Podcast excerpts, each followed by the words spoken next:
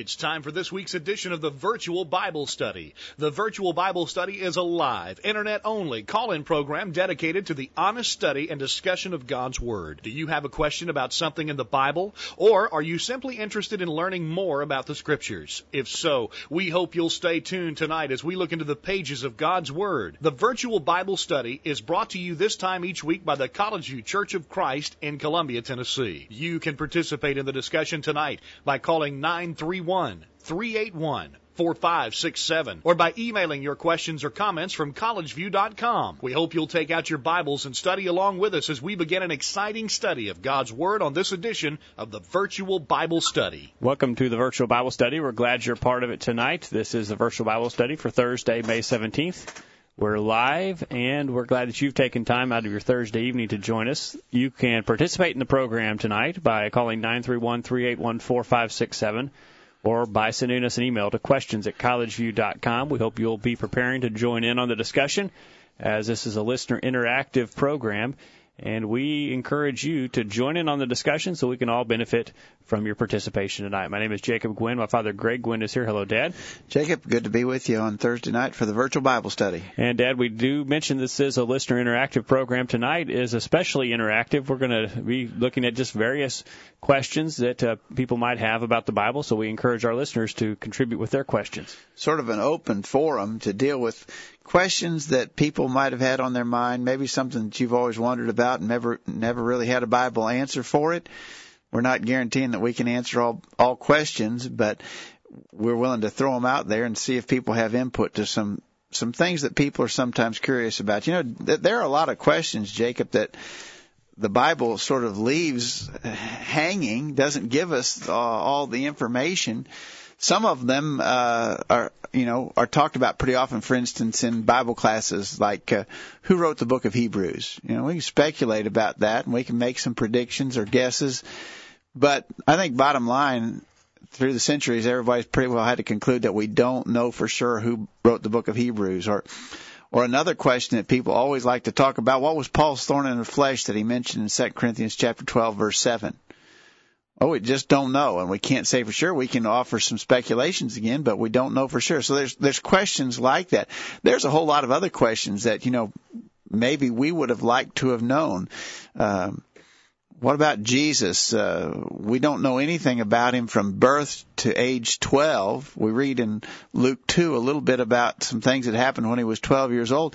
But then from 12 years old on until age 30, we don't know anything about him. We don't know about what happened, any of the details of life. We might have liked to know. The Bible doesn't answer all those kinds of questions. There's even more, maybe obscure things that people might question. For instance, in Matthew 27, you remember the episode where Pilate's wife had a dream and warned Pilate not to have anything to do with Jesus because he was an innocent man?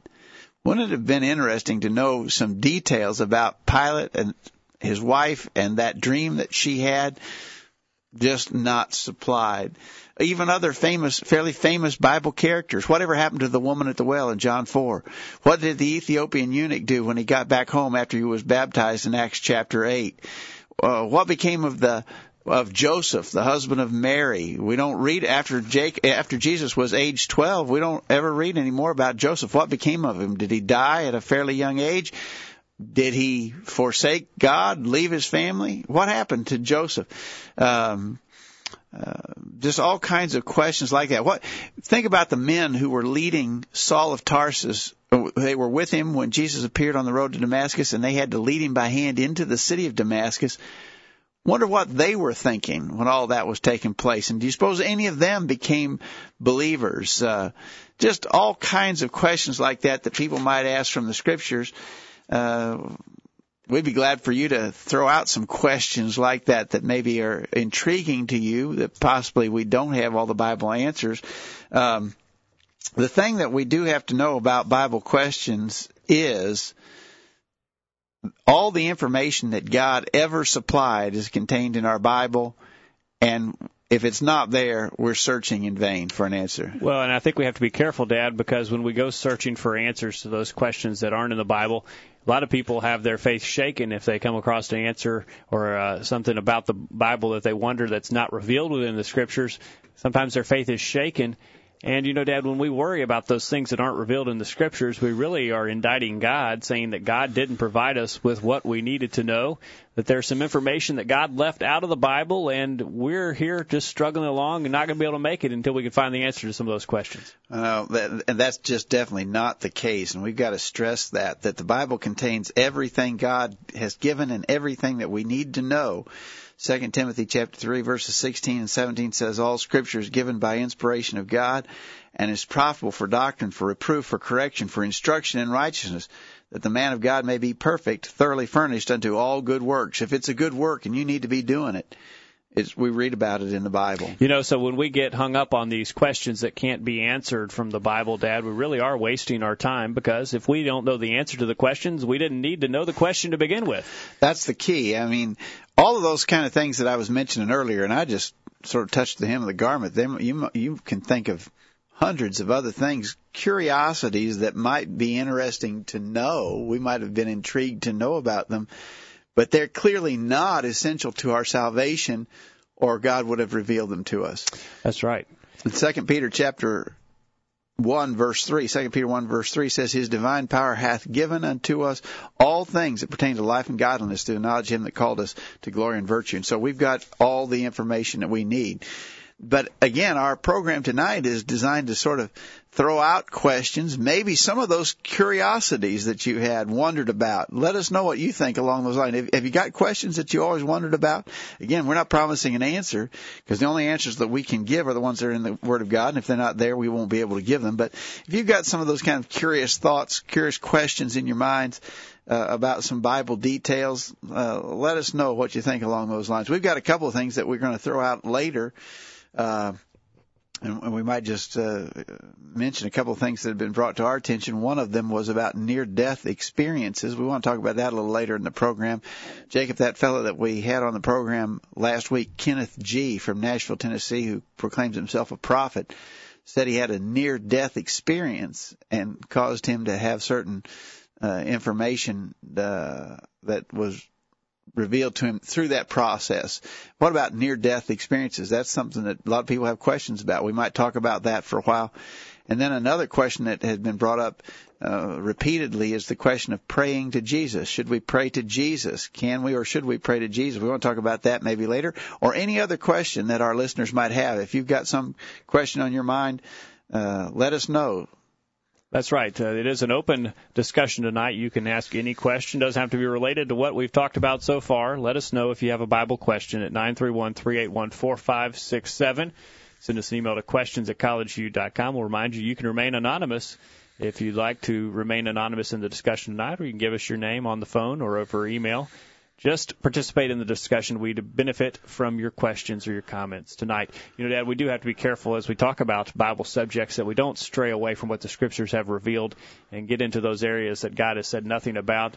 Uh, there is no profit uh, in there uh, straying away from what the Scriptures have revealed. God has given us everything that we need to know, and so we need to have confidence and faith in that. That if it's not in the Bible, we just don't need to know about it. You know, there's a, there's actually an inspired admission to the fact that not everything that ever happened, uh, even in the life of Jesus, for instance, is recorded in the Bible. John chapter 21 verse 25 says there are also many other things which Jesus did, the which, if they could should be written, every one, I suppose that even the world itself could not contain the books that should be written. So John, at the end of his gospel account, says there's lots of other things that happen that are not written here. So I mean, that's an admission that we don't have all of that information for sure. That's exactly right. But the assertion is that we have everything that we need to know. It says there in John chapter 20, verse 30 and 31 that, and many signs truly did Jesus in the presence of his disciples, which are not written in this book, but these are written that you might believe that Jesus is the Christ, the Son of God, and that believing you might have life through his name. And so, while we could take up uh, the earth's oceans with uh, ink, trying to write the things that God, that Jesus did while he was here on the earth, we don't need to do that because the things that have been revealed in the concise Gospels are enough. They have everything that we need to know to have faith in Christ. You know, um, I actually think that uh, that the, sort of the brevity of the gospel accounts, even about the life of Jesus, even concerning his crucifixion and all the torture that he endured and so forth, the the brevity, that kind of style to me is is sort of a subtle sign of inspiration. Jacob, I don't know if our listeners have ever thought of it that way, but you know, if the Bible had been written by mere mortal men using their own uh, literary skills and so forth, you got to believe that they would have embellished some of those stories a lot more and tried to have supplied more and more detail. Uh, the fact that it's not there and it's stated very concisely uh, is to me a sign that this is not typical of what men on their own would have written it's a sign that God was in the process. You know, back when computers were new and uh, were not as common as they are now, when we didn't have the internet where you could go out and get your manuals. Dad, do you remember when you used to buy a computer program, how it came with an instruction manual that was thicker than your Bible, just on how to operate one program? Yet God has revealed instructions for us on how to operate our lives, and it's concise. Certainly shows the divine origin of the Bible. I think so, exactly. the uh, the the thing of it is, it keeps us searching. The, the, you know, again, how many people do we know who have devoted their lives to studying the Bible, and yet they still study and still come across new bits of information that they hadn't garnered before? Uh, the, the the very style of the Bible, the way it's written, keeps us studying and searching. Of course, Jesus said there was a blessing in that in Matthew five six he said, Blessed are they which do hunger and thirst after righteousness, for they shall be filled. We need to have that hungering for Bible knowledge and keep searching and seeking. But we've got to finally admit, Jacob, in a verse I think that many of our listeners are probably familiar with, is Deuteronomy 29:29, which says that the secret things belong to God. Note, it says the secret things belong unto the Lord our God, but those things which are revealed belong unto us and to our children forever, that we may do all the words of this law. Um, so the essential things, again, as you've mentioned a couple times, Jacob, are there in the Bible, and we've got to be satisfied with that information and and content to live by it. One thing that one thing that I've always thought might be uh, uh one of the appeals of of uh, going to heaven is that in eternity we'll have the opportunity to know all the things that were not written in the book either I don't know uh, whether we'll be able to ask and get answers or whether we'll just know already. But in eternity, you know, those th- those kind of things that we might wonder about will be resolved. And we'll have the time to talk about them and, and talk and to learn about them. We don't have that much time here, Dad, on the earth. We ought to spend our time in what the Bible has revealed so we can have a better understanding of that instead of getting off in these areas that we have no revelation about. Yeah. Uh, again, I think we got to got to be content with the scripture and not get hung up on information that's not there because if we accept the Bible to be the product of God's inspiration, then we acknowledge that in His wisdom, He knew what we needed. He knew He knew the information that needed to be given, and He knew He knew the information that needed to be preserved. And we have confidence that in His providence, He caused this information to be preserved. We know that there were other things written, even in the first century, even by inspired apostles. For instance, in 1 Corinthians, Paul mentions an earlier epistle that he had written to the Corinthians. It's not preserved for us, but it, it there's a clear indication that other things were written, uh, but in God's providence, He did not see fit to preserve those things for us. But notice in 1 Peter chapter one, uh, verse 23 beginning, Peter said, Being born again not of corruptible seed, but of incorruptible, by the word of God which liveth and abideth forever.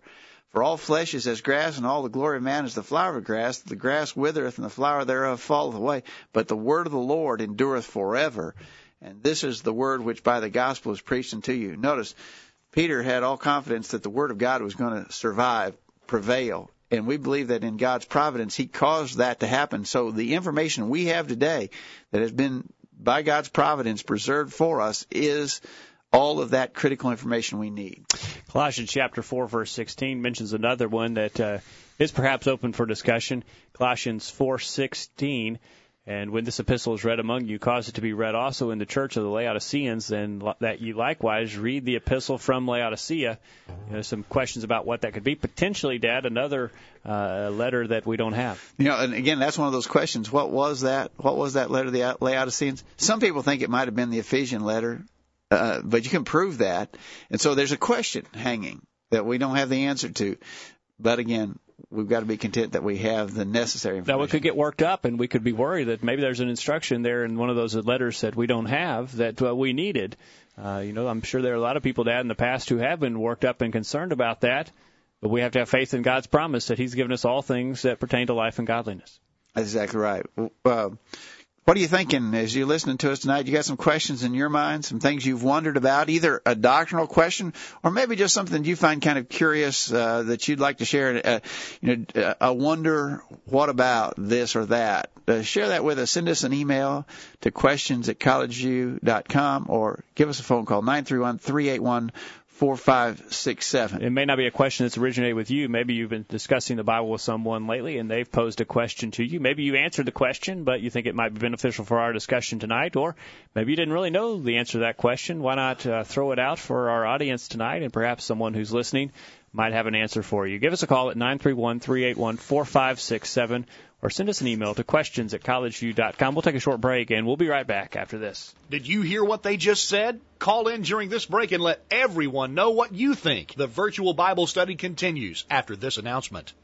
I'm Greg Gwynn, a host of the Virtual Bible Study. Thanks for joining us for tonight's program. The Virtual Bible Study is presented weekly by the College View Church of Christ in Columbia, Tennessee. Each week on the Virtual Bible Study, we simply engage in a study of God's Word in an effort to better understand it, better understand how God views us, and better understand what He wants from us in our lives. We're not studying any creeds. We're not studying any books written by men. We're just studying the Bible. And we're trying to study the Bible alone without any of our opinions or wisdom mixed in. We're only interested in what our Creator has revealed to us in His Word. We realize that we're fallible and cannot direct our own steps. As a result, what we think or feel doesn't really matter. All that matters is what God has said. So that's what the virtual Bible study is all about. It's pretty simple, isn't it? Thanks again for joining us tonight, and we'll hope you'll make plans to join us every Thursday night for the virtual Bible study.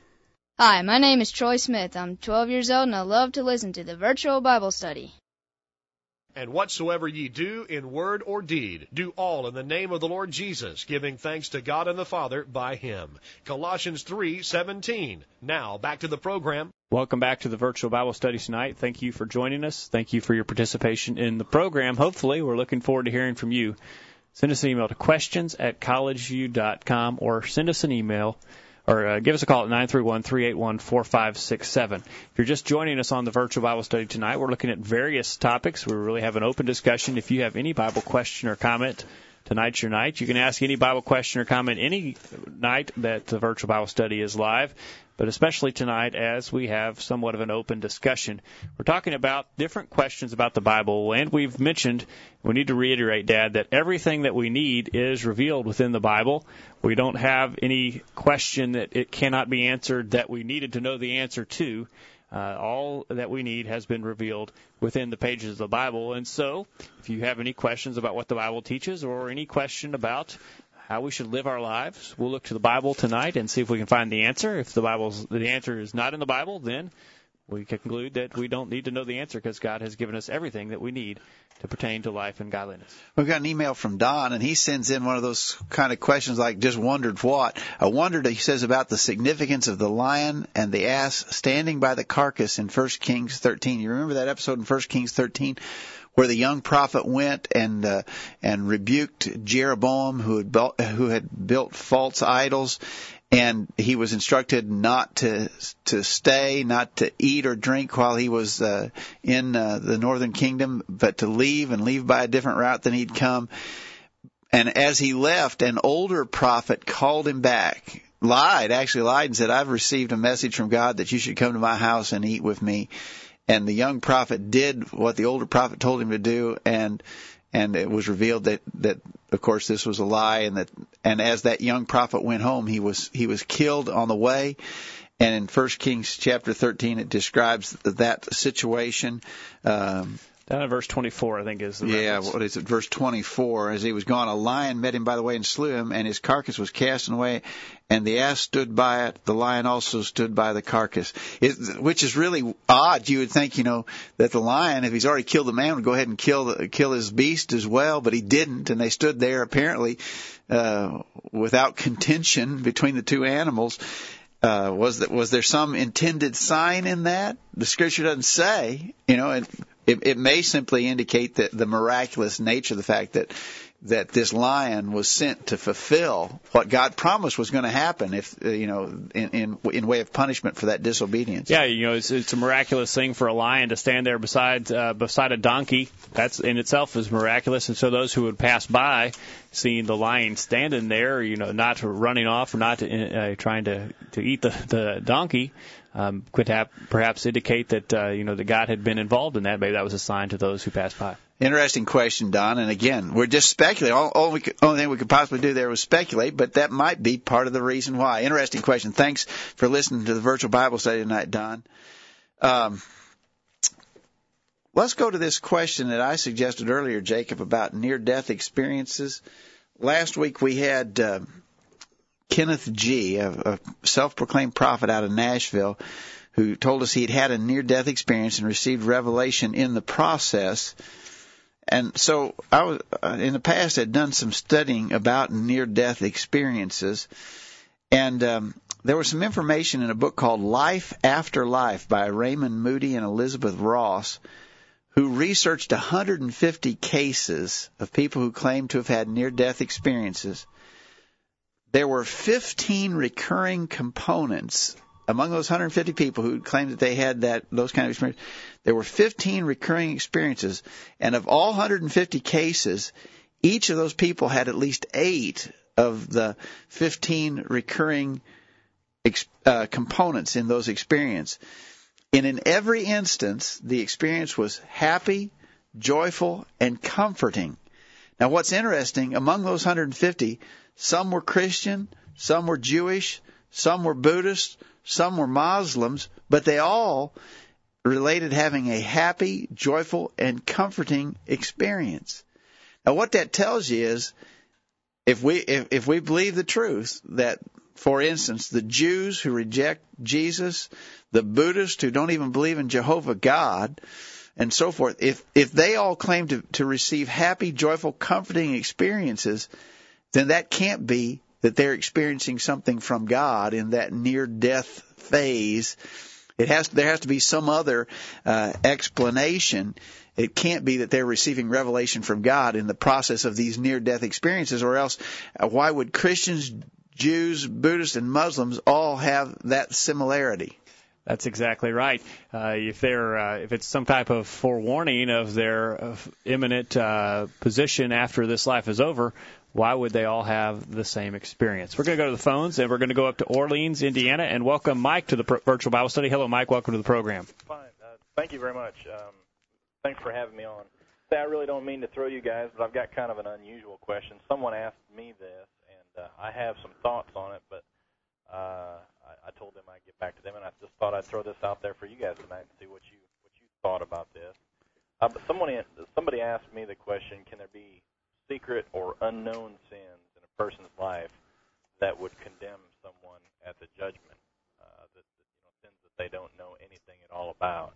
And what they're referring to is Psalm 19 and verse 12. Uh, they read from the New Century Version, so I'll read that to you. And, and it simply said, um, "People cannot see their own mistakes. Forgive me for my secret sin." Um, all right. What do you guys think about that? Well, um, I, I, that is an interesting question. Uh, I was trying to think Sorry of. Sorry if I put you on the spot. Well, well, I was I was trying to think of another passage where where David also in the Psalms said, "Cleanse thou me of secret sins." Uh, and, and I, I'm not finding it. I'm looking here quickly, but I'm not finding that exact wording. Um, I just don't know where. It, uh, the, the idea that, that question has been asked. You know, is it possible that I could be committed? Uh, is this what you're asking? That's Psalm 19, verse 12, I believe, is what you want. Who well, that's the one that Mike just read. Yeah. Okay.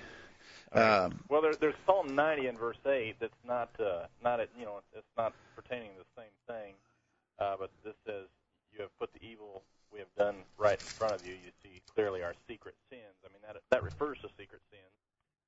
Well, I think um, I think the I think the verse you first cited is the one I'm thinking about in Psalm 19 verse 12. Who can understand his errors? Cleanse thou me from secret faults.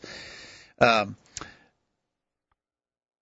couple of things that I've thought of along this line. One thing is I think it's a mistake to imagine that the law of the Lord is so difficult to comprehend that we could be out here violating it unknowingly. In other words, there it's you know it's it's such a intricate, complicated law.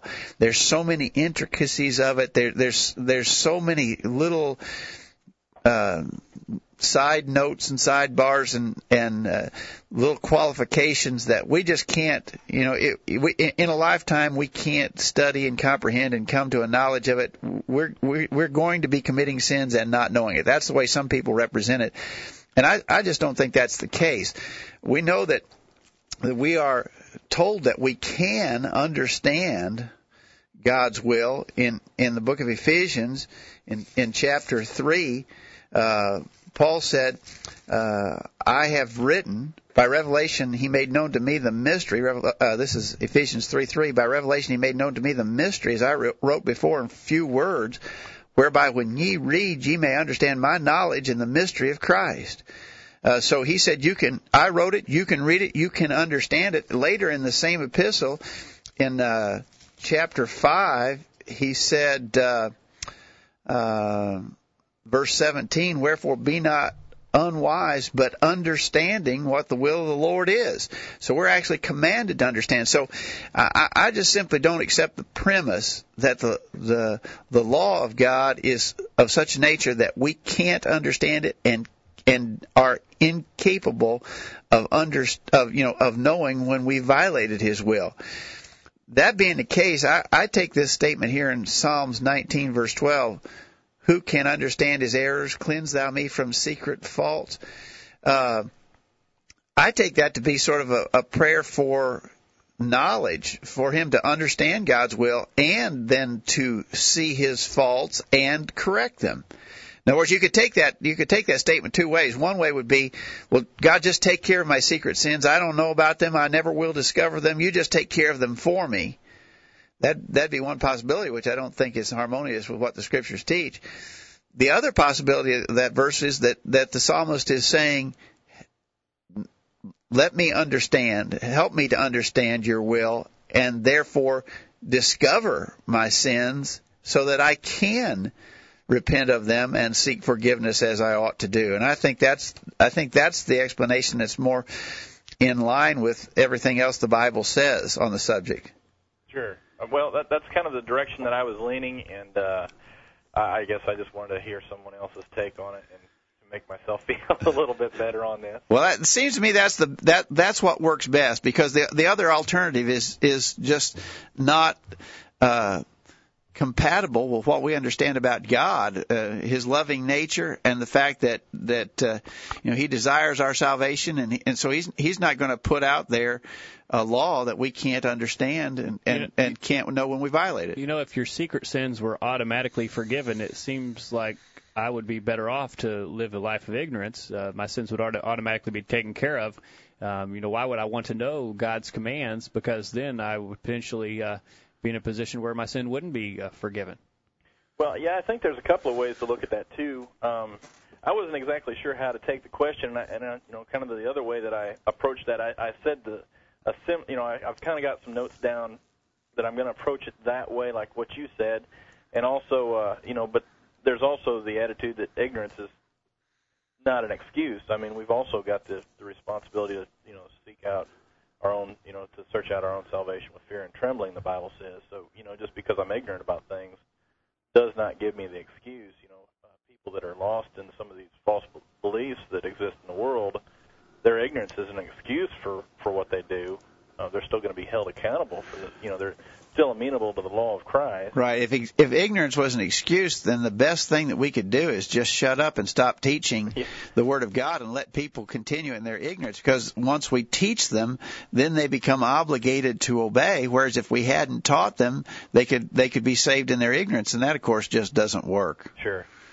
Sure. So I think those are all good things to throw in the mix there. That's a tough question you're dealing with, Mike, but I think those are all things that go together in the in the answer. I appreciate you helping me out on that. And uh, could I ask you one one more thing? Someone else sure. is. Uh, would you guys uh, happen to know of anybody who's written uh, specifically, I've I've got a fella who uh, I'm going to study with here soon, and uh, he takes some really unusual uh, stands on some issues. I've got quite a few notes jotted down already for myself, but uh, have you ever maybe you would have some thoughts that I hadn't thought of yet, and uh, also maybe you'd know of some writings, you know, by conservative brethren somewhere, or, you know, that would be good. Um, he doesn't believe that the, uh, you know, he's one of these that doesn't believe in the uh, the church has the right to own or or rent a church building, and he also he also takes a, one that I had not heard of prior to this, and that is that he takes the stand that you know. Uh, the church does not have the right to, to take up a, a collection on the first day of the week. Well, those are those are questions that I have dealt with through the years too. Uh, um, in fact, I've I've taught I've taught sermons in the past on both those topics. You know, the the authority for a church building and the authority for a treasury.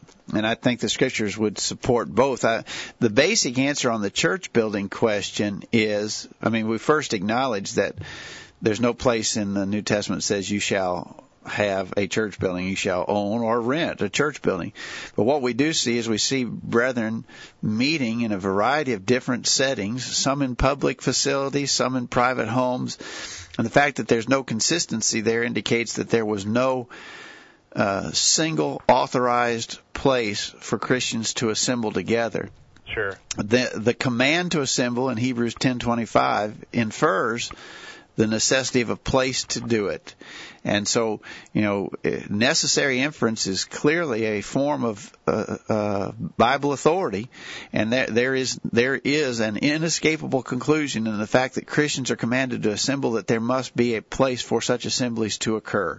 Sure. And and again, you know, there there's a movement, uh, even a modern movement, uh, that some people refer to as the home church movement, where certain brethren are saying we ought to be meeting in private homes. Well, you can meet in private homes. We know Christians of the first century did meet in, in private homes, but that's not the only place they met. Right. Uh, for instance, the first congregation of God's people in Jerusalem met on the temple grounds. That was a public facility, open to all. And so I, uh, there's just no unique ex, uh, example. There's no specific authority that limits one type of facility for public assemblies, and therefore we are to employ our judgment. This would become an expediency and and we are to in, in matters of general authority where expediency is allowed, we're to use our judgment to make the best choice, uh, and that may vary from time and place, but we have that authority to do it. And then on on the question of the of the treasury, uh, I think 1 Corinthians chapter 16 indicates that there was a, a gathering of the money, a holding in common of money for the purpose of sending to needy Did you saints. hear what in, they just in, said? Call in during this break and let Well, everyone know what you think. uh, the that's virtual the. Bible It's time for us to take a break. No. Go I think I think it is time for us to take a break real quickly. But 1 Corinthians 16 uh, tells us that. Uh, they, they did make a contribution into a common fund. In that case, it was to send relief to the needy brethren in Judea or Jerusalem. But what it does is that it shows the pattern by which the church funds any authorized work. That was a benevolent work, but we know the church is authorized to do evangelistic work, for instance, and, and 1 Corinthians 16 establishes the pattern for doing any authorized work. There's always a need for evangelism, therefore there's always the need to con- uh, contribute collectively uh, into a fund to accomplish that work. So uh, that's the argument I would use on that. Okay. Yeah, I've got quite a few of those notes jotted down already, but I, appreciate you uh, you answering that for me. Um, you know, there's several questions that I'm going to have for this individual. I mean, there's there's a problem with his, his his theory because you know, of course, if we have the precedent that's already set, you know, what would be wrong for us to continue to do so for you know whenever the needs arise? Kind of like what you said. Also, there's a lot of things like you said, evangelism, or you know, we know in the in the Bible that uh, preachers or uh, even elders at times can receive wages for their for their hire. Um, Right. You know, my question is, where does that money come from if the church isn't authorized to have a? That's exactly right. And that's why I, that's that's the point I was trying to make there about 1 Corinthians 16. 1 Corinthians 16 is a work of benevolence, but it sets the pattern for how the church gets its funds to do any authorized work. And if, if it's a work of evangelism, then it still tells us how do we get the money to do a work of evangelism. Sure. Good questions, Mike. Okay, well, thank you very much. Appreciate I, you I listening appreciate up there in your. Orleans, Indiana. All right, thank you. Thank you for your call. Yep, goodbye. All right, the number to call is nine three one three eight one four five six seven. It's starting again. Boy, I tell you what, they want us to take a break. Nine three one three eight one four five six seven. Email us questions at collegeview.com. We'll get back. We'll continue the discussion. Any Bible question or comments, fair game tonight. Give us a call or send us an email. We'll be right back. Have you checked out all of the resources on collegeview.com lately? Check it out now while you listen to these important messages. The virtual Bible study will be right back after this. Tonight on Channel 8 WSIN. It's TV like you've never seen it before. Starting at 8, it's TV's funniest new comedy, Fornication in the City, and Marie has been misbehaving again. Guess what? I just cheated on my husband. He doesn't even know about it. And then at 8:30, it's the show that's setting the standard. You won't want to miss this week's I Love This World where Bob makes a great announcement. Well, I think it's time you knew the truth. I'm gay. And at 9 o'clock, it's the show that Television Magazine has called the number one drama for murder and violence. You won't want to miss this week's In Cold Blood to see who will be the next to be gunned down. It all starts tonight at 8 o'clock on Channel 8 WSIN. I'm Greg Gwynn reminding you that sin is a terrible thing and that those who are entertained by watching others sin fall under the condemnation of God that is mentioned in Romans 1:28. Be careful what you watch on television because in spite of what the devil wants you to think, sin is always sin and it's never funny. Hello, my name's Jeffrey Vernon. I'm 13 and this is the virtual Bible study. Quit checking your email. The commercials are over and the virtual Bible study is ready to roll. Take it away, guys. Welcome back to the virtual Bible study tonight. We're glad that you're listening. We hope you'll participate in the discussion at 931-381-4567. Email questions at collegeview.com. We're talking about various Bible questions. We believe that the Bible has all the information we need in order to be pleasing to God, that the answers are in there. If God wanted us to know about it, and if we need to know about it in order to be pleasing to Him, the answers are in the Bible. So we're looking forward to your questions or comments. Again, the number to call is 931-381-4567. The line is open. We're looking forward to hearing from you on the phone. Send us an email to questions at collegeview.com. Jacob, we got an email from Mike in Columbia, Tennessee. Uh, Mike, we're glad you're listening tonight. And he asked, where does the soul of a faithful Christian go upon his or her death? He references Luke 23:43. Jesus told one of the thieves who was crucified with him, "Truly I say to you, today you shall be with me in paradise." The thief went to the Hadean realm of paradise and not to heaven. But in Acts 1 verse 9, Luke records uh, that after his resurrection, Jesus ascended, quote, and a cloud received him out of their sight. Apparently, Jesus ascended to heaven to sit at the right hand of God. Philippians 1.23, Paul recorded having the desire to depart and be with Christ, for that is much better. Uh, he says, please comment um, on the Bible teaching regarding where the soul of a faithful Christian goes upon his or her death. Does the soul go directly to heaven or to the Hadean realm of paradise? Uh, he says this doesn't affect our salvation, which is true, but it is an important question. I think the Bible gives us some information on that.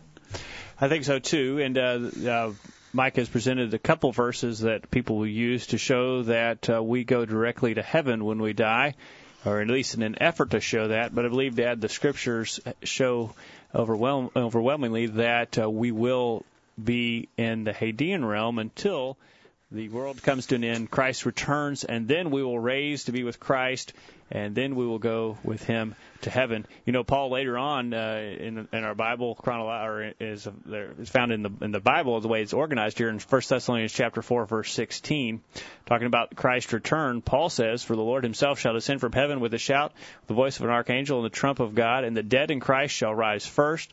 Then we which are alive and remain shall be caught up together with them in the clouds to meet the Lord in the air. So shall we ever be with the Lord. See, at that point, Dad, in 1 Thessalonians chapter 4, verse 16, beginning, we see that it is at the point of Christ's return that the dead in Christ and those who are living join Christ and spend an eternity with Him. And John chapter 5, uh, verse 28, Jesus said, The hour is coming in, that w- in the which all that are in the grave shall hear his voice and shall come forth, they that have done good unto the resurrection of life, and they that have done evil to the resurrection of damnation. So Jesus talked about a future resurrection of all the dead, the, the righteous and the wicked and and the then the eternal reward for each. Uh, so I think those verses would argue that when people die today, based upon their life, really their eternal destiny is certainly sealed and can't be changed. In Luke chapter 16, the story of the rich man and Lazarus, when Lazarus went to Abraham's bosom, paradise, to be comforted, but the rich man went to torment, uh, there was a great gulf fixed between them. Abraham said, between us and you there's a great gulf fixed so that they which would pass from hence to you cannot neither can they pass to us that would come from thence and so uh, abraham's uh, clearly indicated that the, eternal destiny is is, is set and, and even in the Hadean world, people can't go from paradise to torment or, or torment to paradise. It's it's a it's a determined thing based upon how they'd lived their lives but that appears to the Hadean world appears to be a waiting place, a, place of departed spirits where they wait the final resurrection and then the eternal reward of heaven or hell. Uh, to me, that's what the scriptures are teaching by putting those verses together. Now, what about Philippians chapter one, verse twenty-three? Was there an exception made for Paul, or did uh, Paul actually indicate that when we die, we go to be with Christ, he said in Philippians 1:23, having a desire to depart and be with Christ, which is very much better. What about that? Well, I think that that expression can be understood in the generic sense. You know, Jesus has has left this life to go to the realm beyond, and that in basically, I think we could take Paul's words to be just sort of generically meaning to leave this world behind and go on to the next. Or it could be the ultimate destination that is uh, the you know our destination after death. The ultimate destination is to be with Christ if we're faithful. Perhaps Paul was just looking to that ultimate destination. That's right, and that might be the case. Uh, but either way, I don't think that the, the expression necessarily proves against the idea of a, of, of the, the realm of Hades, paradise, and torments within. Hades is a place with two component place. There's two components to Hades. There's there's comfort or paradise. There's torment. Uh, and I think that sometimes we're confused in our King James readings, especially because often uh, the King James renders what should have been translated as Hades renders it as hell. All right, now there is a theory, Dad, that uh, when Christ died, that uh, that no longer then do does Hades exist, that it has been done away with at Christ's death. What about that? That people no longer go to Hades. What about that?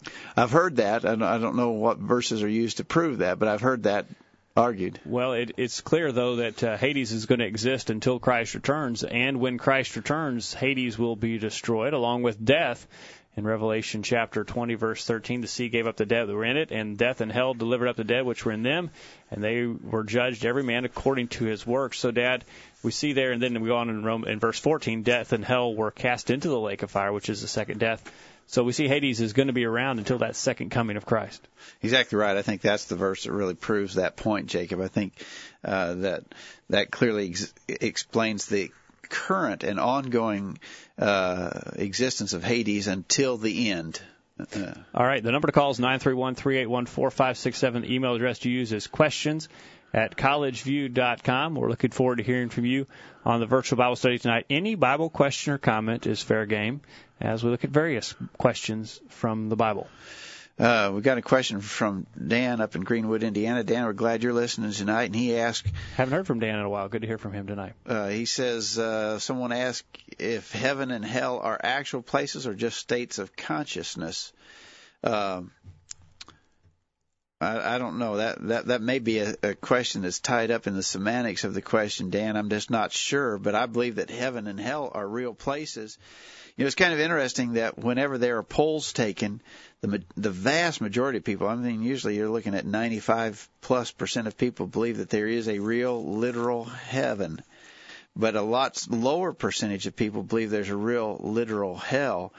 but in Matthew chapter 25, really the whole last part of that chapter from verse 31 clear through verse 46 won't take time to read all of that.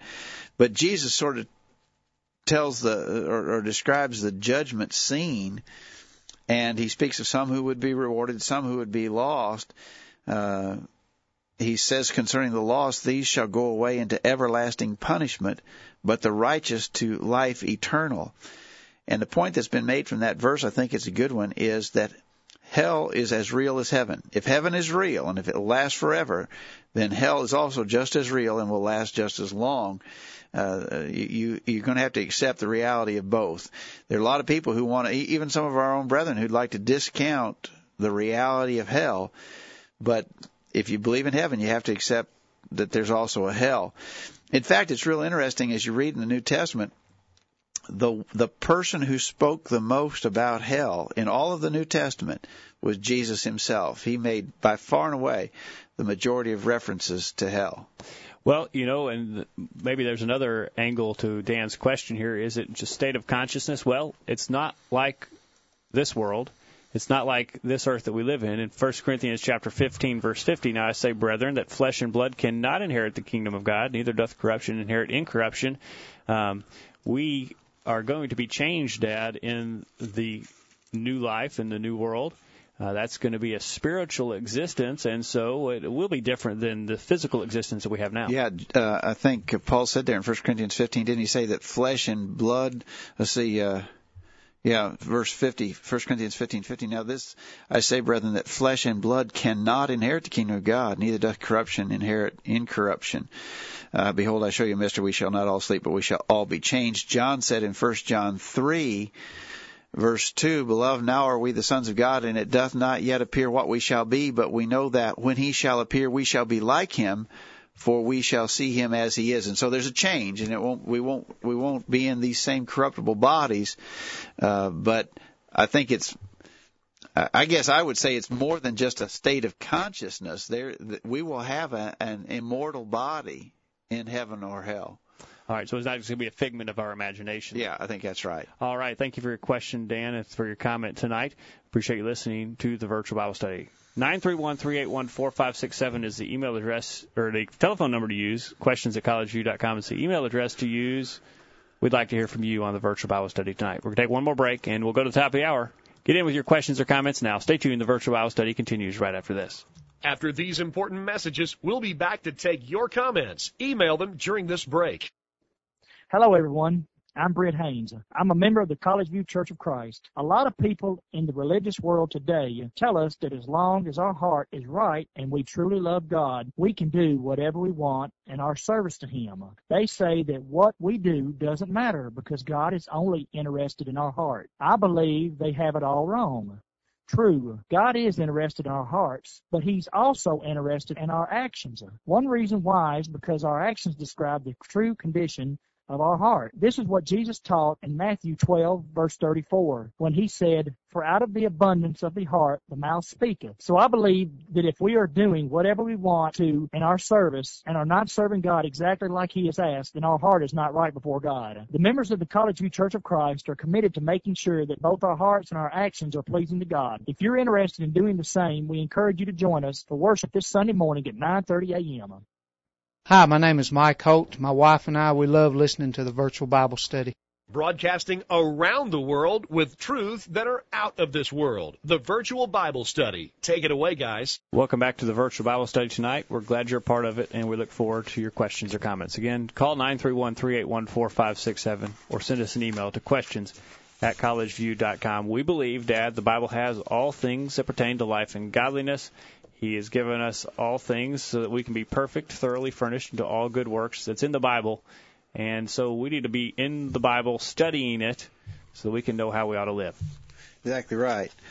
Jacob, one of the questions that we suggested earlier uh, was the question of um, praying to Jesus, a question that comes up from time to time. We might talk about that for just a minute.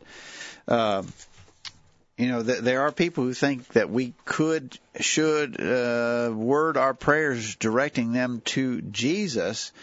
Then there are others, and I, I happen to be of the of the conclusion that we ought to word our prayers to God the Father in the name of or through the Lord Jesus Christ. And so let, let me just give a couple of, of reasons why. We know when Jesus taught his disciples to pray, he taught them to pray to the Father. In Luke chapter 1, uh, 11, Luke chapter 11, beginning verse 1, it came to pass as he was praying in a certain place, when he ceased, one of his disciples said to him, Lord, teach us to pray. And so he said unto them, When ye pray, say, Our Father which art in heaven, hallowed be thy name. So when he was specifically asked about praying, and when the disciples said, Teach us how to do it, Jesus said, Well, when you pray, say this. Say, Our Father which art in heaven. So Jesus taught his disciples to pray to the Father. Um, uh, in Matthew chapter 6, we read the same thing. He said, when uh, Matthew 6, beginning verse 6, when you pray, enter your closet. When thou hast shut the door, pray to thy Father. After this manner pray ye, Our Father which art in heaven, hallowed be thy name. And so uh, that seems to be pretty conclusive to me. Jesus taught that's how you pray. Well, in John chapter 16, verse 23, Dad, maybe we have something different taught. Jesus said, "In that day you, sh- you shall ask me nothing. Verily I say unto you, whatsoever you shall ask in the Father, uh, ask the Father in my name, He will give it to you." We're supposed to ask the Father in Jesus' name. Does that mean we can pray to Jesus? Well, but again, you're asking the Father, and it's in the name of or by the authority of Jesus Christ. I believe that's what we do. We ask the Father, but we do it in the name of Christ. Christ gives us the authority to be able to do that. In John chapter 16, verse 23, though, again, Jesus said, In that day you shall ask me nothing. Exactly right. So, So we don't things ask. are different than they were when Jesus was on the earth. Well, when Jesus was here on, in person, They could have asked him something in person. They could have inquired of him or asked him anything, but not not after he's gone, obviously. We also have Jacob. We also have the inspired apostles instructing to pray to the Father in the name of Jesus Christ. Uh, several examples of that, for instance, Philippians 4 verse 6, be careful for nothing, but in everything by prayer and supplication with thanksgivings, let your requests be made known unto God. Uh, that's what Paul taught. That's what we should do. All right. Number nine three one three eight one four five six seven. Email questions at collegeview.com. We're looking forward to your your questions and your comments tonight. We're supposed to do things in the name of Jesus, Colossians 3:17, and whatsoever you do in word or deed, do all in the name of the Lord Jesus, giving thanks to God and the Father by Him through His authority. Dad is how we are to behave, how we're to conduct ourselves. And again, the instructions of Jesus were to pray to the Father. Exactly right. We've got an email coming in from Wade along this same line. Uh, he asked, I, he said, I've started studying this topic some, and even though I haven't seen any prayers to Jesus, the Scripture says in Romans eight thirty four, "Who is he that condemneth?" It is Christ that died, yea rather, that is risen again, who is even at the right hand of God, who also maketh intercession for us. So we do know that Jesus hears our prayers and makes intercession for us. Uh, I, I wouldn't have any, I wouldn't have di- any disagreement with that statement that Wade had made there. Uh, certainly, Jesus is Jesus is the divine Son of God. Uh, He's certainly aware of all the prayers that are prayed. It's not like you know he, he he's unaware. In fact, he is an intercessor for us, as Romans eight thirty four says. Um, First Timothy two five says he's a mediator. a mediator. So I mean, I, I wouldn't disagree that Jesus hears and knows of our prayers, but our, we're asking the question: Should we pray to Him or should we pray to the Father? And it seems to me that all the examples of scriptures, even the examples that we read of the apostles' own prayers, was to the Father. Second Corinthians two verse fourteen, Paul said, "Now thanks be to God." Which also causes us to triumph in Christ. 2 Corinthians 8 verse 16, but thanks be to God, which put the same earnest care into the heart of Titus for you. 2 Corinthians 9:15, thanks be to God for his unspeakable gift. 2 Corinthians 13 verse 7, now I pray to God that you do no evil. And so, you know, what did the apostles do? Every every example we have of, of an apostle's worded prayer, we see it being to the Father. But now, having said that, there's there's a couple verses, Jacob, that are sometimes used as proof text to suggest that we can pray to the Father. I mean, I pray to Jesus. And the most common of those, uh, where people say, "Here's an example of someone praying to Jesus," is the example of Stephen in Acts chapter seven. We remember that Stephen was the first Christian martyr, and uh, it says in Acts chapter seven, beginning verse fifty-five. But Stephen, being full of the Holy Ghost, looked up steadfastly into heaven and saw the glory of God and Jesus standing on the right hand of God and said, Behold, I see the heavens opened and the Son of Man standing on the right hand of God. And they stoned Stephen, calling upon God and saying, Lord Jesus, receive my spirit. And he kneeled down and cried with a loud voice, Lord, lay not this sin to their charge. And when he said this, he fell asleep. Well, you know, the, he it says that he said, "Lord Jesus, receive my spirit," and Lord, lay not this sin to their charge. But notice in the context of this, this is a miraculous episode, and in the context of it, it says Stephen said, "I see the heavens open. I see the Son of Man standing on the right hand of God." Now, my my explanation of that is, and I don't mean to be frivolous about this, but my explanation of that is, if you see Jesus, Stephen saw Jesus. If you see Jesus, by all means talk to him. But short of having a miraculous vision like Stephen had, which we don't believe people have today, short of having a miraculous vision where you see Jesus, then that doesn't pertain to you. That doesn't pertain to me. And so what we ought to do in our normal prayers is pray to the Father in the name of the Lord Jesus. All right.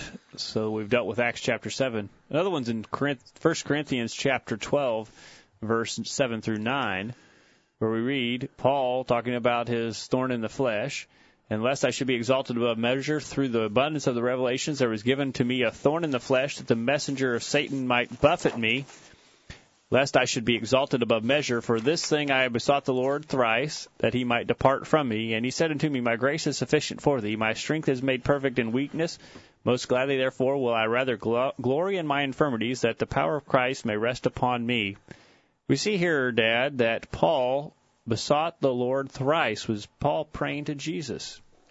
Well, you know that that would you would have to prove that the word Lord there in that text was talking about the Lord Jesus, the word Lord is also used to describe God the Father, and so that's inconclusive in my opinion. But that again is one of the verses that's sometimes used to justify praying to Jesus, but it's inconclusive to me. I don't think you could prove that the expression Lord there uh, necessarily means Jesus. It could be oh, oh, the expression could be applied to the Father. I was in error there. The reference is 2 Corinthians 12, 7 through 9. Right.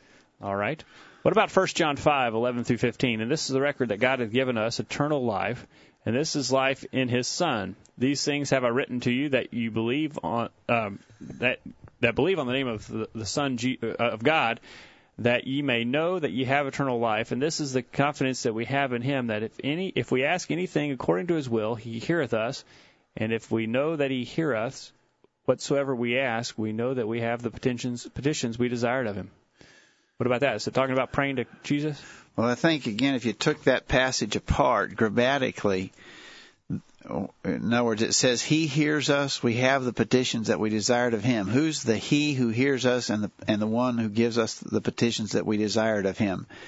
Well, grammatically, if you'll take that passage apart, God, the Father, in verse 11, is the one who hears us, and we have the petitions that we desired of Him. And again, so I think grammatically that text actually proves what we're saying is that we ought to pray to the Father in the name of the Lord Jesus. So again, I, I mean, just kind of putting that all together, that's a question that comes up from time to time. Um, but putting that all together, Jesus taught his disciples to pray to the Father.